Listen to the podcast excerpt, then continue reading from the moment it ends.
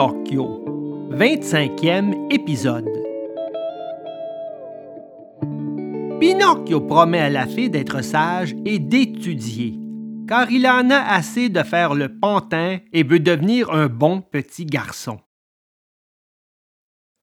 Tout d'abord, la jeune femme dit qu'elle n'était pas la petite fée aux cheveux bleus.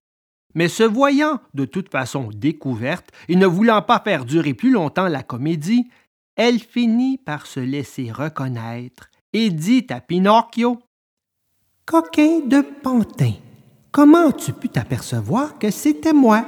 C'est l'amour que je vous porte qui me l'a dit. Tu te rappelles? Tu m'as laissé enfant et tu me retrouves femme, tellement femme que je pourrais presque être ta maman. Ça me fait bien plaisir, parce qu'ainsi, au lieu de vous appeler ma grande sœur, je vous appellerai ma maman. Il y a si longtemps que je désire avoir une maman comme tous les autres enfants. Mais, mais comment avez-vous fait pour grandir aussi vite? C'est un secret. Enseignez-le-moi.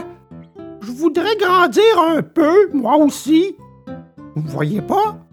toujours resté haut comme trois pommes. Mais tu ne peux pas grandir. Pourquoi? Parce que les pantins ne grandissent jamais.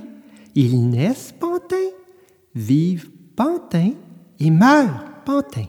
Ah, j'en ai assez de faire toujours le pantin! s'écria Pinocchio en se donnant une taloche. Il serait temps que je devienne un être humain, moi aussi! Et tu le deviendras si tu sais le mériter. Vraiment? Et que puis-je faire pour le mériter? Quelque chose de très facile. T'accoutumer à être un bon petit garçon. Je ne le suis pas, peut-être? Pas tout à fait. Les bons petits garçons sont obéissants, et toi, par contre... Et moi, je n'obéis jamais. Les bons petits garçons aiment l'étude et le travail. Et toi? Et moi, au contraire, oh, je fais le vagabond et je traîne toute l'année. Les bons petits garçons disent toujours la vérité. Et moi, toujours des mensonges. Les bons petits garçons vont volontiers à l'école. Et moi, l'école me provoque des douleurs dans tout le corps. Mais à partir d'aujourd'hui, je veux changer de vie. Tu me le promets? Je le promets. Je veux devenir un bon garçon et être la consolation de mon papa. Qui sait où il est, mon pauvre papa, à cette heure? Je ne sais pas. Aurais-je jamais le bonheur de le revoir et de l'embrasser? Je crois que oui. Ou plutôt, j'en suis sûr. À cette réponse, la joie de Pinocchio fut telle qu'il prit les mains de la fée et se mit à les lui baiser avec fougue. Il semblait presque hors de lui.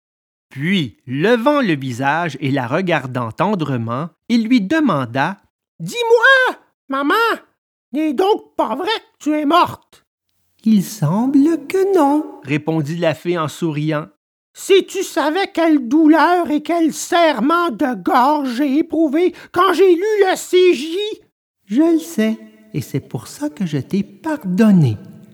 La sincérité de ta douleur m'a appris que tu avais bon cœur.